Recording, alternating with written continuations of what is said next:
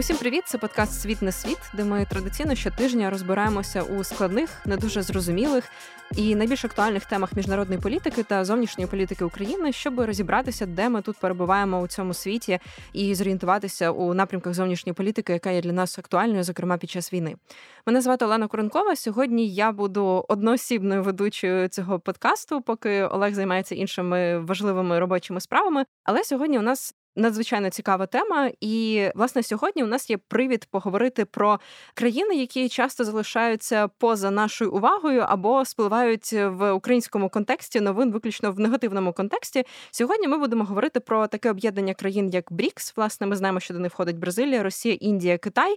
І це найбільші держави світу за кількістю населення, за площею населення, і Південно-Африканська Республіка. Цей союз, який свого часу задумувався як економічна платформа для співпраці, але ми також будемо говорити і про політичний контекст, про політичний вимір цих щорічних самітів БРІКС, і, зокрема, говоритимемо про останній, який відбувся двадцять другого - двадцять четвертого серпня у Йоганнесбурзі, у Південно-Африканській Республіці.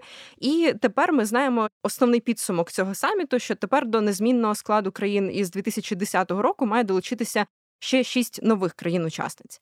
Що цей саміт означає? Зокрема, що там говорили і про Україну? Чи можна говорити про якісь конкретні політичні наслідки цього саміту? Ми сьогодні будемо розбиратися із пані Любов Абравітовою, надзвичайним повноважним послом України у Південно-Африканській Республіці. Пані посол, вітаю вас і дякую вам дуже, що знайшли час поспілкуватися з нами. Доброго дня, пані Олено. Доброго дня всі слухачі. Я думаю, ми розпочнемо нашу розмову насамперед, дещо підсумувавши цей саміт БРІКС, поговоримо про те, що це за країни, про що вони домовилися, і наостанок поговоримо трохи про відносини України та Південно-Африканської Республіки. Тут у нас теж накопичилося трохи питань, є актуальні речі, які хочеться обговорити. Насамперед, якщо говорити про ось події останніх днів, про саміт БРІКС, хочеться почати із такого дуже, можливо, банального, поверхового в чомусь питання до вас.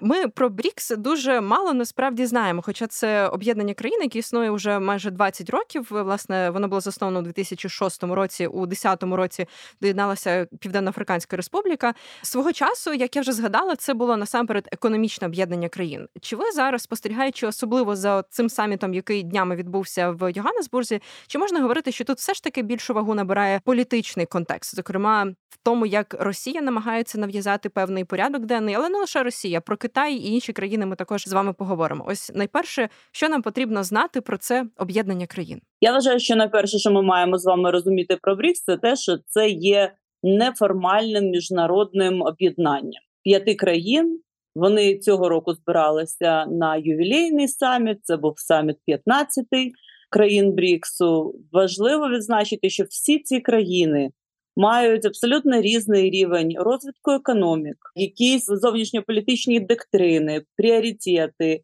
різні стосунки, іноді складні стосунки, як, наприклад, Китай і Індія між собою. І тому вважати цей форум суто економічним чи політичним ми не можемо, в залежності від місця сидіння, я би сказала, тобто від того, з боку якої країни ми говорили, ця організація чи цей форум, він би позиціонувався доволі по-різному. Що важливо розуміти про ці п'ять країн? Якщо Китай і Росія є авторитарними режимами, то Бразилія, Південна Африка, Індія – це демократичні країни. Тобто дуже багато питань, які ці країни розглядають радикально під іншими кутами. Отже, саміт цьогорічний, на якому, зокрема, приймалося рішення щодо можливого розширення цього блоку, він був цікавий з точки зору, як ці країни взагалі зможуть знайти консенсус щодо прийняття до своїх лав дуже різних країн з різними бекграундами. Хочу вас запитати на початку розмови одразу, можливо, про такий погляд взагалі на цей саміт із Південно-Африканської Республіки. Для нас саміти якихось організацій чи блоків, членами яких не є Україна, дуже абстрактно ми розуміємо про те, як вони відбуваються. Я маю на увазі, чи взагалі це є, я не знаю, якоюсь вважається честю для країни проведення саміту такого рівня? Тобто, наскільки взагалі готувалась ПАР для проведення цього саміту? Чи це відчувається як якась велика відповідальність? Що писали в пресі, зокрема, африканські про це, за вашими спостереженнями? Для будь-якої країни проведення у неї саміту – це і висока відповідальність, і багато підготовки, і це робота як на зовнішній імідж, так і на внутрішньополітичний імідж. А Південна Африка наразі знаходиться напередодні виборів наступного року, де правляча партія, яка беззмінно знаходиться при владі з дев'яносто четвертого року, стоїть перед серйозним викликом і критикою, тому якісне проведення саміту, досягнення результатів і уникнення конфліктів було дуже важливим з точки зору внутрішньої політики для пар.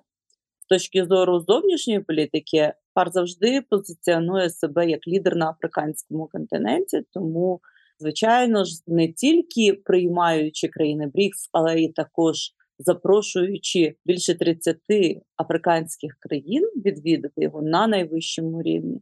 Це також поставило багато і організаційних викликів перед ними, так і багато критики. Що ми бачили напередодні, впродовж того, як відбувався цей форум, це було на перших шпальтах газет не тільки Південної Африки, але й африканського континенту і у світі. І навіть сьогодні ми з вами розмовляємо про це. Тому недооцінювати важливості цього саміту для пар ми з вами не маємо. Однозначно. Власне, про значення цього саміту хочеться одразу поговорити про підсумки його. Ви вже згадали про те, що з першого січня, як ми вже знаємо, двадцять четвертого року, блок БРІКС поповниться новими країнами. Це будуть Аргентина, Ефіопія, Єгипет, Іран, Об'єднані Арабські Емірати і Саудівська Аравія. Тобто це шість дуже різних, як ви самі зазначили, з дуже різним бекграундом країн. Взагалі, давайте поговоримо про ось це рішення про розширення. Ми пам'ятаємо ці дискусії, вони не спонтанно виникли, вони тривали певний час, але в той же час наскільки складним був процес узгодження, які саме країни потраплять в оцю хвилю розширення. Тому що ми знаємо, що, здається, навіть потрібен був додатковий день для того, щоб погодити ось цю фінальну декларацію, фінальне рішення про розширення.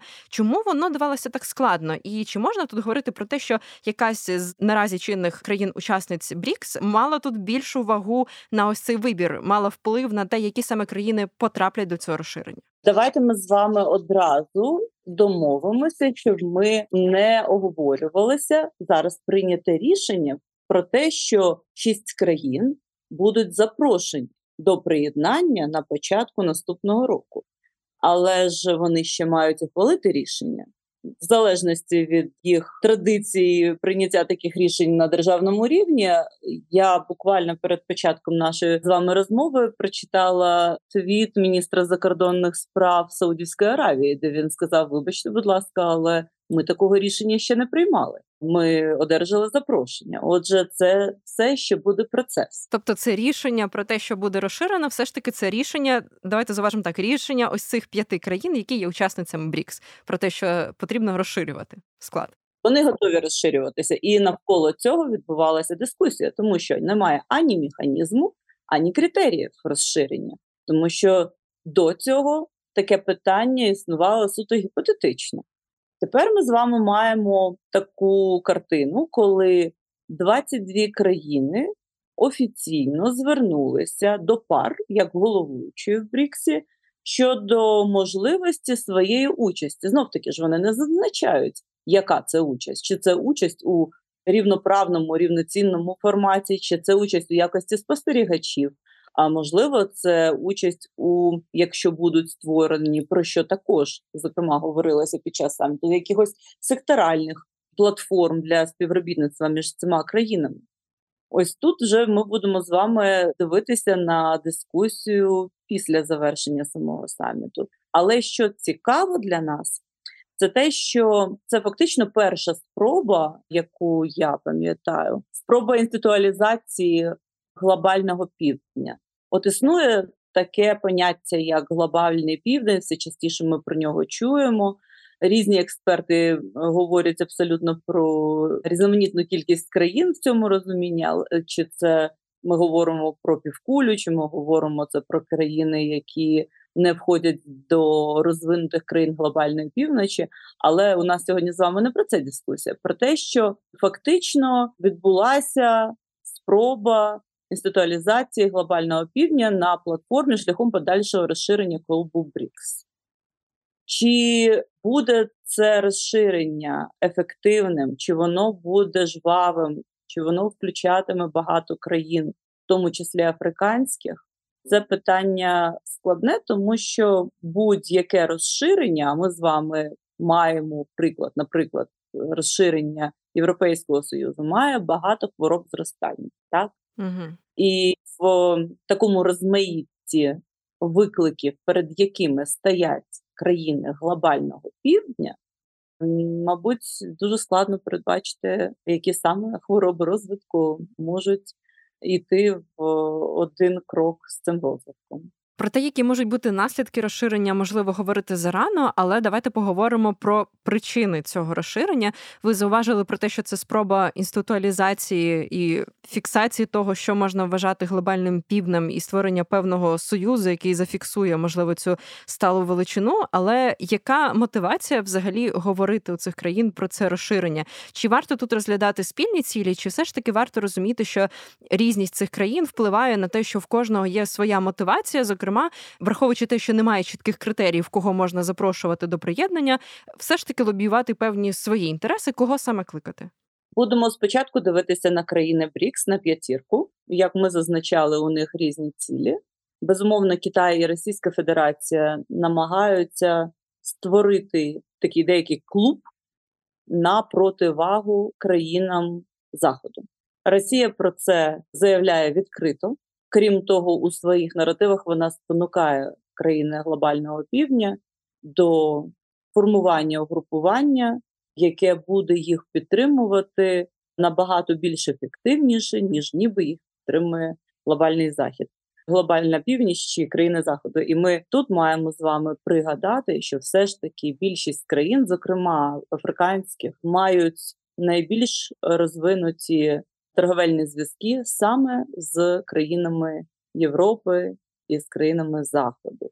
Тому такі заклики Росії, вони носять більш політичний характер. Китай, будучи у такій сталій конфронтації з Сполученими Штатами, також має на меті протиставити себе в першу чергу Сполученим Штатам.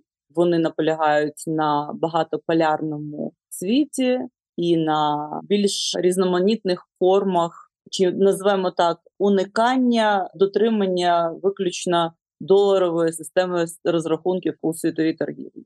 Навіть термін для цього придумали, який називається «дедоларізація». Чи ми говоримо про Південну Африку, вона не готова і відкрито не заявляє про те, що вона в цій структурі, а також в розширеній структурі БРІКСу, протиставляє себе країнам Заходу. Не готова до цього також Індія і Бразилія. Основна мета на сьогоднішній день, враховуючи агресію Росії в Україні, всі виклики, з якими країни усі у світі стикнулися із-за російської агресії, є політична мета, яка їх однозначно об'єднала, і важливим підсумком цього саміту БРІКСу. Я б хотіла, щоб ми це не опустили. Це спільна заява, де всі, включно з Китаєм, який до цього не демонстрував такої позиції голосно, все ж таки погодилися, що Рада безпеки Організації Об'єднаних Націй має бути реформована за рахунок більшої представленості, зокрема, країнами глобального півдня. Я думаю, що якраз таки російська агресія спровокувала цю їх об'єднаність в тому, що реформа міжнародних інституцій має відбутися, і вона має відбутися якомога швидше для того, щоб надати інструменти не тільки для врегулювання конфліктів, але й їх уникнення. Тому це важливо. Якщо ми говоримо з вами про країни, які виявляють бажання долучитися до родини БРІКС, теж треба їх розділяти, і мені, мабуть, як послу України в Південній Африці, буде не зовсім з руки говорити про глобально, детально цілі Об'єднаних Арабських Еміратів чи потенційно Саудівської Аравії, як ми вже чули.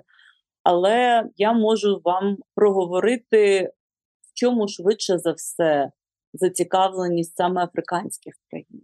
А ми бачимо, що і Нігерія, і Ефіопія вже висловилися за потрапляння до цього клубу. Для африканських країн можливість приєднання до платформи більш потужних економік світу, включно, особливо якщо потенційно буде розширятися БРІКС, із найбільшими видобувниками енергетичних ресурсів, стає дуже привабливою, тому що ці країни мають великий виклик щодо енергетичних ресурсів, від них залежить завдання сталого розвитку цих країн, і отже, це стає для них, можна сказати, таким апетитним. Традиційно на різних форумах країни глобального півдня наголошують, що виклики розвитку, перед якими вони стоять, сильно відрізняються від викликів розвинутих країн півночі. Водночас країни, що прагнуть розвитку, напряму залежать від елементарної допомоги розвинутих країн. І тому долучатися до будь-якого формату, який є за межами західних форумів, для них стає також цікавим. А іншим важливим елементом є також пошук африканськими країнами, як країнам з ринковою економікою, що розвиваються, комплементарних фінансових та інвестиційних моделей для одержання доступу до додаткових ресурсів, в тому числі фінансових ресурсів.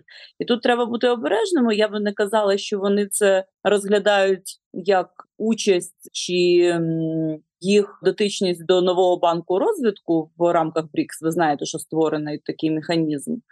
Я не думаю, що вони вбачають участь в ньому як альтернативу Міжнародному валютному фонду чи Світовому банку, але вони бачать це як додатковий ресурс для підтримання свого розвитку.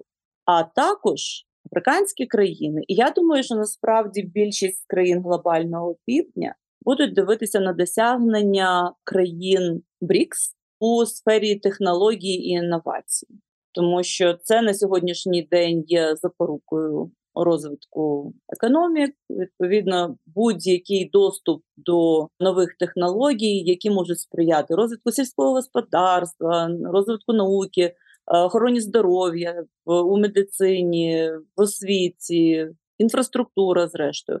Ось це все буде тим, що буде в подальшому приваблювати ці країни до участі. Я би хотіла повернутися коротко до вашої тези, яку ви згадали, про те, що Ну, чи правильно я зрозуміла, що нам не варто дуже критично, скажімо, чи однозначно негативно ставитися до того, що країни-учасниці БРІКС ведуть дискусії про те, що певні західні інституції, зокрема Організація Об'єднаних Націй, у чомусь не є дієвими наразі у контексті нинішніх загроз. З одного боку, можна зрозуміти, що у багатьох цих дискусій з їхнього боку є відверто, і в багатьох цих країн в їхній риториці є відверто антизахідне забарвлення. З іншого боку, Україні навіть певною мірою може бути на руку те, що ведеться взагалі дискусія, зокрема за участю цих країн, про реформування того ж Радбезу ООН. Тобто, я думаю, ми далі поговоримо про наслідки для України, але загалом чи можна на цьому етапі говорити про те, що певна вигода, певна користь від цих дискусій може бути для України? Україна завжди підтримувала необхідність реформування ООН і Ради безпеки ООН. Ми багато разів про це проговорювали під час двосторонніх зустрічей, зокрема з африканськими представниками. Дискусія – це добре, якщо вона включає сильні країни, які в тому числі є учасниками Ради безпеки ООН, це також добре. Але ми з вами маємо розуміти, що це є процесом. Да, на жаль, навіть російська агресія в Україні нам з вами довела, що в будь-якій скрутній ситуації існують деякі нові можливості. І тому, можливо, це якраз щось, в чому Росія прорахувалася. А прорахувалася вона в усьому в той момент, коли нападала на Україну. Але, зокрема, те, що ця дискусія стане реальністю.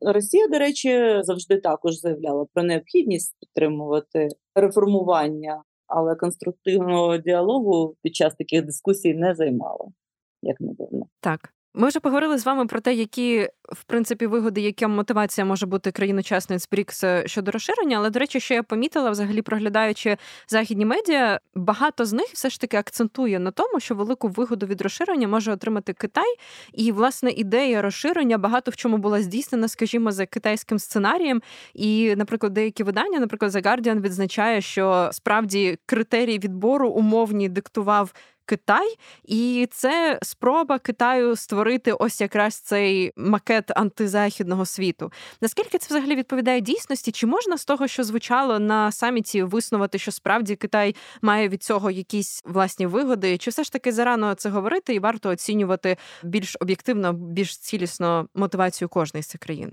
Всі з них мають свої власні вигоди, всі з них переслідують тільки власні інтереси, що природньо, як ми вже з вами зазначили, це неформальне угрупування. Тому інтереси кожної окремої країни перед ними стоять першочерговими. Усі дискусії, які відбувалися під час саміту, зокрема щодо розширення, відбувалися за закритими дверима.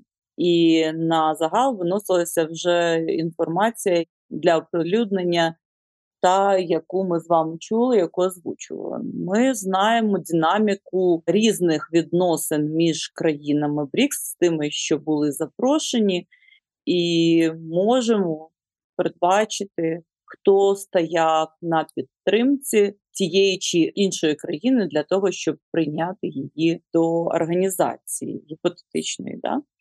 І, ймовірно, Південна Африка просувала ідею розширення БРІКСу на африканському континенті. Ми бачили і Єгипет, і Ефіопія, яких запрошують. Я думаю, що особливо Ефіопія для Південної Африки була важливою країною для того, щоб запросити. По-перше, це країна, де знаходиться штаб-квартира Африканського Союзу. Політично це важливо заручитися підтримкою такої країни. Але це країна, в якій найбільш зростаюча економіка на африканському континенті, де є потенціал до розвитку сільського господарства. Питання продовольчої безпеки перед африканським континентом чи не першочергове. Тому можемо з вами думати, що Південна Африка лобіювала інтереси саме цих двох країн. Що стосується, наприклад, Саудівської Аравії, у якої доволі складні відносини з Іраном. Але Китайська Народна Республіка виступала посередником в налагодженні діалогу між цими країнами. Можемо передбачити, що саме Китай виступав за запрошення цих двох країн. Імовірно, зазначено підтримувала Російська Федерація. Так? Цікаві є відносини між Єгиптом і Ефіопією, тому що між цими двома країнами існує напруженість через будівництво Ефіопією гігантської дамби, яка, за словами офіційного Каїру, може поставити під загрозу водопостачання для всього Єгипту. Тобто як ці дві країни, які вже доволі довго знаходяться в такій гострій ситуації, будуть присутні на одній платформі і приймати рішення односом, це також цікаве питання. Про Китай з Індією ми з вами говорили, ми про це не будемо зупинятися, а ось, наприклад, мабуть, небагато хто знає, що доволі напружені відносини ще з дев'яносто четвертого року були між Іраном і Аргентиною, яких зараз запрошують. Тому очевидно, що аргентинське доєднання до БРІКСу лобіювалося Бразилією. Чи воно було підтримано Росією, Китаєм, мені складно сказати, але враховуючи, що Південна Африка активно розвиває діалог південь-південь, а отже з країнами Латинської Америки, я думаю, з дуже високою ймовірністю ПАР підтримувала також ідею приєднання цієї країни. Чи не цікавішим, напевно, можливо, для України найбільше впадає в око те, що серед переліку держав, які запрошують, є Іран. І взагалі, чи можна якось передбачити, що поповнення складу БРІКС Іраном буде означати якесь виведення Ірану з ізоляції, в якій він перебуває? Чи все ж таки ми розуміємо, що це не поліпшить жодним чином відносини із Заходом для Ірану, і, очевидно, він цього і не прагне наразі, але чи можна говорити про те, що це вплине на загалом політичний вектор розвитку Ірану? Я не думаю, що це в короткостроковій перспективі вплине на якусь політику Ірану, проти якого застосовуються західні санкції до сих пір, ми це пам'ятаємо.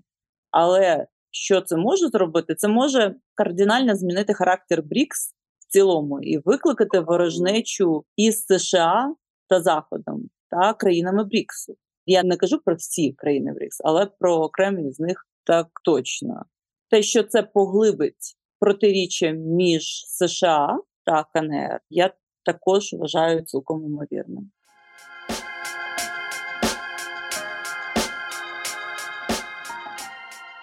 Давайте докладніше поговоримо про Росію, тому що, мені здається, взагалі, чи не найбільшою інтригою напередодні саміту, яка дуже висвітлювалася в європейських, в українських ЗМІ, було те, чи приїде Путін на саміт фізично, з огляду на те, що Південно-Африканська Республіка є стороною Римського статуту і мала б арештувати російського лідера, на якого в березні цього року Міжнародний кримінальний суд видав ордер на арешт, якби той приїхав, власне, але... Хочу вас запитати про те, як ця дискусія, чи вона була всередині пар, і як це сприймалося суспільством? Взагалі, чи говорили про те, що міжнародний злочинець, проти якого видано ордер на арешт, хоча він є лідером країни, яка представлена в БРІКС, приїде чи не приїде, чи це нормально, що він приїде, там, наплювавши фактично на міжнародне право, чи це обговорювалося? Безумовно, обговорювалося. Взагалі, питання російської агресії в Україні є питанням, яке не сходить з перших шпальт газет. І дійсно південноафриканці дуже фрагментовано ставляться до російської агресії. Є такі верства суспільства, які відкрито підтримують Росію, є ті, які стоять в солідарності і стоять на боці справедливості і України. Є позиція уряду при цьому, яка полягає у політиці неприєднання, позиції нейтралітету. В усьому цьому видача ордеру на арешт, яка не була просто якимось порожнім звуком, а була підкріплена низкою стверджень, відтверджень фактів вчинення злочинів, про що ми багато говорили як в медійному просторі, так і з представниками різних партій в Південній Африці. Ось це все, звичайно, для південно-африканського уряду і суспільства створило ще більш складні умови, коли прийшло усвідомлення того, що Путіна, ймовірно, довелось би приймати в Південній Африці, яка, до речі, є підписантом Римського статуту, має відповідні зобов'язання щодо арешту у разі його приїзду. Тому в такій загадковій ситуації, коли пар намагалася знайти шляхи у разі все ж таки візиту Путіна, про що я особисто не вірила ніколи, у разі його візиту, які б їх дії були такими правомірними, аби не зазнали реакції в подальшому від країн-партнерів. Так, мені здається, тут дуже парадоксальна ця історія, тому що з одного боку, начебто, ми бачимо фізичну ізоляцію Путіна, який не може приїхати в країну, яка є підписантом Римського статуту, тобто він фізично обмежений в своєму пересуванні. З іншого боку, БРІКС, попри його фізичну відсутність, надає йому майданчик по відеозв'язку просувати все ж таки свої меседжі. І в цій там промові, яку він перед БРІКС, перед країнами-учасницями висловлював, звучала його звична антизахідна, дуже зрозуміла антиукраїнська риторика, і, зокрема, всі ці звинувачення на адресу України і Заходу, і, зокрема, в контексті російської агресії щодо України, вони вдало могли поширюватися. Тобто, щодо ось такої дипломатії, хоча вона й відбувалася дистанційно, бо Путін не був присутній на саміті, все ж таки ці меседжі можна було просувати. Як варто сприймати ось цей дуалізм? Я розумію, це більше, можливо, філософське питання до юристів, до правників, як працює міжнародне право, як можна притягнути Росію до відповідальності в цьому разі. Але, можливо, про політичний контекст, як ви це сприймали, як це обговорювалося в пар? Розумієте, це якісь п'ятдесят відтінків дипломатії, насправді. Є Римський статут, є Хартія ООН, є норми і правила, які без якихось подвійних стандартів мають дотримуватися усі. А є країни, які, сповідуючи демократію, будучи членами ООН, підтримуючи територіальну цілісність і суверенітет України і заявляючи про це, як Південна Африка робить це, продовжують займати нейтральну позицію. У мене завжди питання. Ми нейтральну позицію займаємо щодо чого? Щодо Хартії ООН? Чи щодо територіальної цілісності і суверенітету? Якщо ми займаємо нейтральну позицію щодо конкретного конфлікту, агресії, то тоді обидві сторони, які є учасниками цього конфлікту, гіпотетично мають бути однаково незадоволені країною, яка зайняла позицію нейтралітету. Що not the case в нашій ситуації. Тому що фактично бачимо, що Росія намагається все більш активно вибудовувати політичний і будь-який інший можливий діалог з Південною Африкою, де не тільки з Південною Африкою, а з більшістю африканських країн. Вона вимушена це робити, очевидно, тому що вона стає все більше і більш ізольованою. Але ось Південна Африка знаходить себе в такому конандумі. Чому? Тому що є певні зобов'язання такого стратегічного характеру між Росією і ПАР. На іншому рівні є персональні стосунки між Путіним і президентом Домафозою. Є серйозні ідеологічні стосунки між правлячою партією ПАР. І ось це весь такий енвайронмент, який я вам зараз описую, фактично є дуже складним підґрунтям, на якому в Південній Африці все ж таки є країні демократичній, країні, яка є, мені здається, одній із країн п'ятірці, країн щодо свободи слова і преси.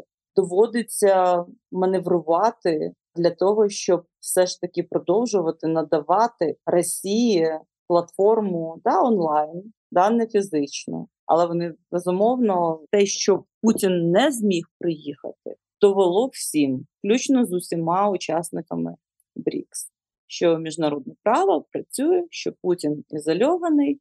Нам би з вами хотілося бачити Росію ізольованою до тієї міри, що вона втратила можливість участі у будь-яких міжнародних форматах і організаціях. Але, на жаль, ми маємо ось ці відцінки дипломатії, те, що я вам сказала. Загалом, якщо говорити про війну в Україні, ми бачимо, що більшість країн, ну, крім Росії, зрозуміло, займають нейтральну позицію, показово намагаються уникати якихось дуже таких однозначно проукраїнських, скажімо, формулювань щодо підтримки України, але, напевно, цікаво поглянути якраз на дві країни, на ПАР і загалом африканські країни, їхню позицію щодо війни, і Китай. І, зокрема, в дні саміту БРІКС зустрічалися лідери Китаю та ПАР і обговорювали, як можна досягнути миру в Україні. І основна ідея була те, що це треба досягати дипломатичними засобами, переговорами.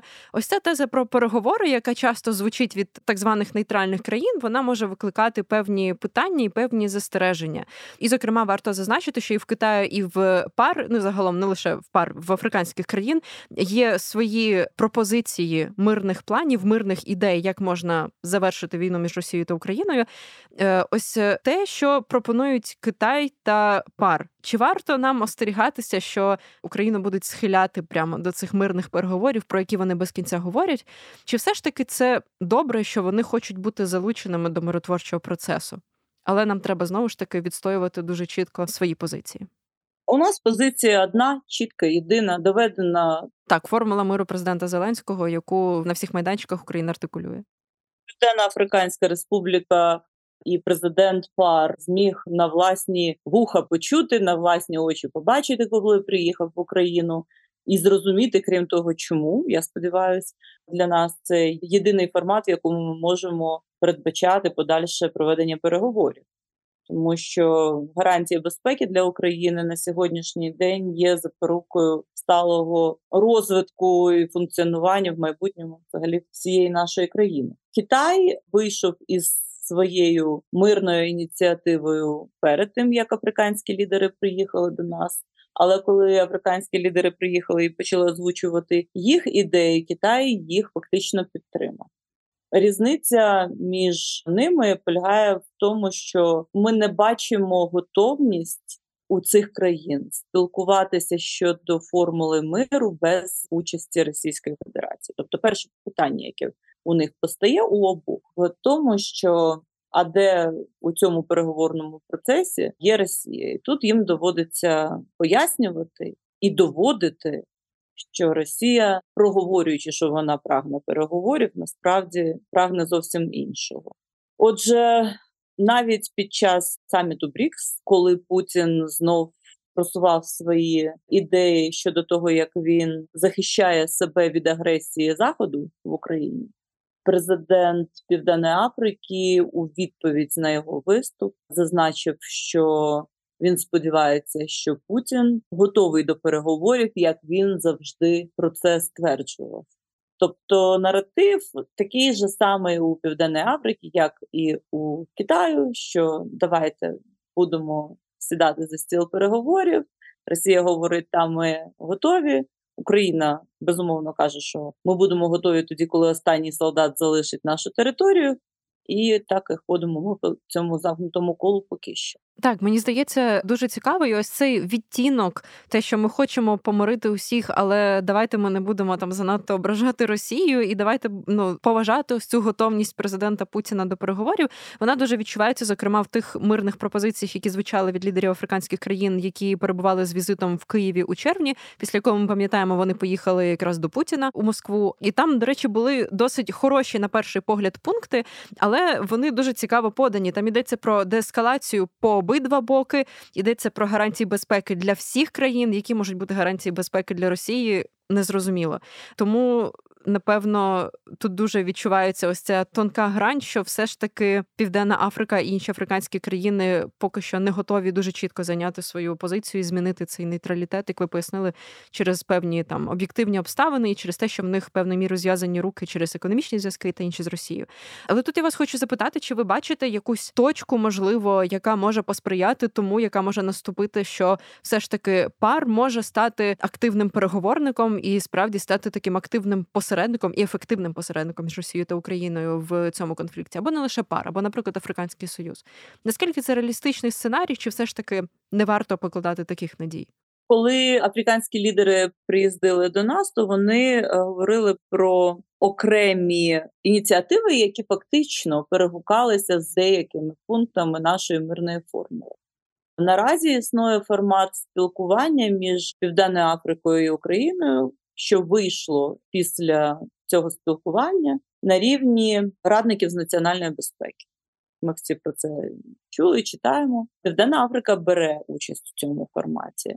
Отже, це демонструє щонайменше її бажання бути у курсі справ і пошук тих сегментів, де вони можуть бути корисними у процесі відновлення справедливості для України. Що стосується подальшої активної позиції у цьому, зокрема Південної Африки, все залежить від е, динаміки внутрішньополітичних процесів ПАР.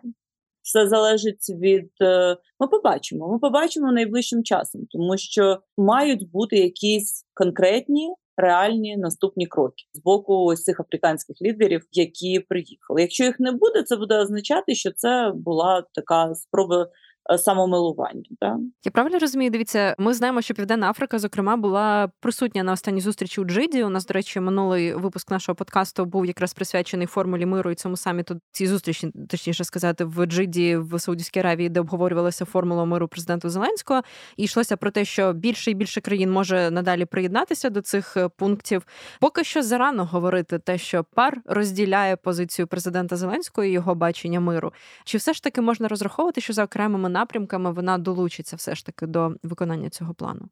Я би сказала, що наразі ПАР цілком усвідомлює, у чому полягає формула миру Зеленського і чому вона має ту концепцію, яку вона має. Чи вона буде готова найближчим часом приєднуватися? Це питання складне для самої Південної Африки. І відповіді вона на нього не має.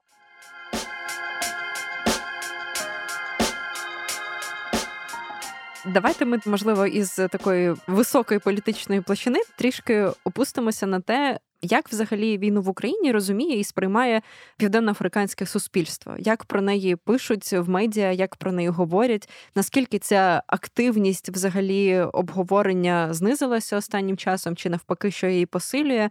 Зокрема, ми з вами говоримо в наступний день після Дня Незалежності, чи це якось було відзначено, наприклад, в південноафриканських медіа? І ми розуміємо, що багато африканських країн мають таку проблему – величезну мережу пропагандистських медіа і загалом пропаганди російської, яка шириться в африканських країнах. Чи це так само відчуває на собі Південно-Африканська Республіка? І як вам, працюючи в посольстві в цій країні, доводиться боротися з цим? Доводиться боротися. У нас доволі унікальна ситуація саме з Південно-Африканською Республікою, тому що ми маємо декілька етапів розвитку ставлення пересічного південноафриканця до російської агресії. Перше, це такий період самозбереження і намагання навіть не споживати якусь інформацію щодо конфлікту, я зараз буду утрірувати, кажучи, конфлікт, який відбувається далеко від Африки і зовсім її не стосується. Цей був такий період, коли, можливо, він би і затягнувся, якби в наслідки самої цієї агресії не докотилися дуже швидко таким цунамі на весь африканський континент, що відобразилося в піднятті цін, порушення різних логістичних маршрутів, і це все відображалося на економіці, зростання цін на пальне. То від аналітика до пересічного громадянина Південної Африки довелося все ж таки зрозуміти, а чому це відбувається, хто є першою причиною і що цим далі робити. Далі був період здобуття освіти щодо України. Тому що, дійсно, не було зацікавленості в цьому. Інформація, як ви знаєте, в нашому сучасному світі є в наявності, але чомусь не приділялося уваги саме дослідженню нашого регіону. Я вам можу сказати, що навіть серед місцевих аналітиків було складно до двадцять четвертого лютого минулого року знайти людину, яка б могла професійно і ґрунтовно поговорити на тему українсько-російських відносин чи взагалі України в Східній Європі. Не через призму Росії чи в принципі йдеться про те, що складно було?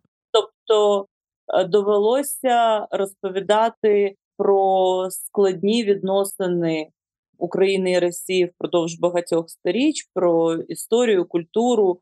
Тобто тут можна було використовувати як soft power, да, м'яку силу, коли могли показувати, наскільки давня, багата, різноманітна наша культура, але також говорити про той біль, через який ми пройшли із цих терористів впродовж сторіч. І як ми виборювали наше право на мову, на незалежність. То тоді це був такий другий етап. Далі був етап усвідомлення того, що боляче б'є по самих південноафриканців конфлікт, розуміння, де знаходиться Україна, і не тільки Україна, як така, де є Маріуполь, де є Каховське водосховище і тому подібне. Далі був період, так що ж нам з цим всім робити? Я думаю, що ось в цей якраз момент виникла ось ця ініціатива африканських лідерів.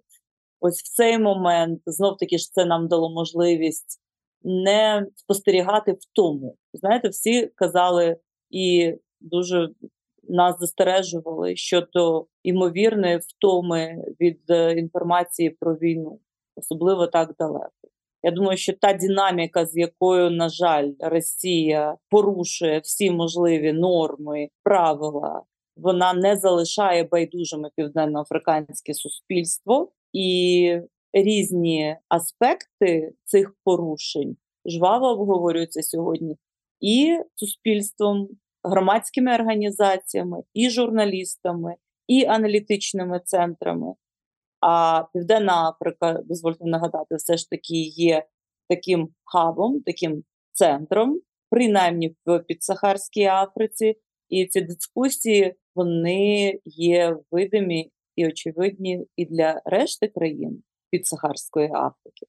Отже, наша унікальність, я повертаюсь до цього всього, знаходження тут, полягає в тому, що дійсно свобода, слово свободи преси довела бути ефективною і на високому рівні. Ця платформа і площина відкрита, і ми нею користуємося. Якщо Росія розповсюджує пропаганду і штампує свої меседжі від Австралії до Сполучених Штатів, чи звідси до Чилі, ми маємо абсолютно асиметричний підхід щодо поширення інформації про їх агресію і їх злочини. І це працює набагато більше, ніж їх фабрики ботів, які, звичайно, засипають нас всякими неприємними меседжами, але це також дуже очевидно і для пересічного південноафриканця, що війна, гібридна війна, які протистоїмо в інформаційній площині, нами виграється чесно. Мені здається, це дуже хороші новини для України. Зокрема, знати, що на африканському континенті є країна, де як ви зауважили, вже пройдено ось цю низку стадій, і нарешті країна дійшла до стадії, в принципі, розуміння контексту цієї війни, що відбувається, і хочеться вірити, що це буде відображатися і на політичних рішеннях. Давайте, щоб підсумувати нашу розмову, все ж таки мені кортить запитати вас про двосторонні відносини України та Африки не лише на рівні ставлення до війни, намагання пояснити, що саме відбувається, і як Африка та інші поки що нейтральні, начебто, країни мають підтримувати Україну, а щодо інших галузей співпраці, зокрема, на економічній площині. Що нам варто знати про цю двосторонню співпрацю ПАР та України? І які ви бачите напрямки, як вона може в майбутньому інтенсифікуватися, поліпшуватися, зокрема, після війни або, можливо, під час? Це дуже складне питання, яке заслуговує, насправді, на одне таке ж саме інтерв'ю. Я б так, щоб не розтягувати це, сказала, що російські впливи, російські наративи, які доволі впродовж тривалого часу були присутні в інформаційному просторі Південної Африки, можливо, недостатня увага з нашого боку, причому абсолютно нікого не звинувачуючи, а об'єктивно неспроможність наша на момент одержання незалежності займатися одночасно і Азією, і Латинською Америкою, і Африкою. У нас були свої виклики. Тут все логічно, але є певний час, який ми не приділяли уваги розвитку двосторонніх відносин, належної уваги. А Росія, яка знаходилася тут як спадкоємиця, самозвана, я би сказала, спадкоємиця Радянського Союзу, чітко просувала антизахідні наративи, чітко просувала наратив про те, що вона є спадкоємицею всіх ідей і всієї допомоги, яку ес ер ес ер надавав країнам Африки, зокрема режиму у боротьбі з апартеїдом. І ось це все не створило належних умов для розвитку ані культурно-гуманітарного, ані торговельно-економічного співробітництва. Агресія Росії в Україні, анексія Криму в дві тисячі чотирнадцятому році взагалі пригальмувала розвиток відносин навіть елементарного політичного діалогу. А в африканських країнах політичний діалог – це дуже важлива річ. І тому, коли наш міністр закордонних справ сьогодні говорить про ренесанс України в Африці, це не порожній звук.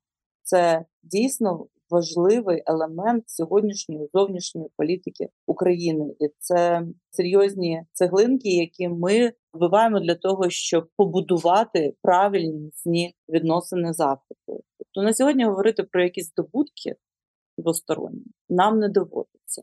Ми бачимо перспективи. Вони реальні. Вони реальні для двох країн, і вони win-win, да? Вони взаємовигідні. Особливістю тут буде мистецтво маленьких кроків, тому що нам невідомі ментальності один одного, нам невідомі правила гри на ринках, особливості ведення бізнесів. Теорія і практика, як правило, дуже-дуже сильно відрізняються. Тому багато роботи попереду, багато перспектив. Африка є важливий напрямок, і ми будемо в ньому активно працювати.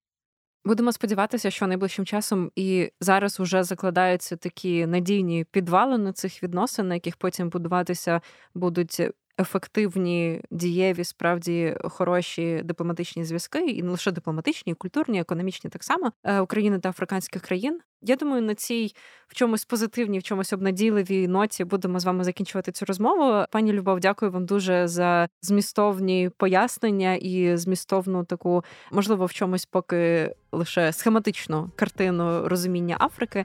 І я нагадаю нашим слухачам, що ми з вами говорили сьогодні про саміт БРІКС, який відбувся у Південно-Африканській Республіці, про його підсумки, про те, що він означав, зокрема, і для України, і про відносини Південно-Африканської Республіки та України більшою мірою у майбутньому часі, якими вони будуть. І я думаю, що у нас ще буде привід поспілкуватися докладніше про двосторонні взаємини, і хочеться вже, щоб це була розмова певною мірою про перші здобутки. З нами була Любов Абравітова, пані посол України в Південно-Африканській Республіці.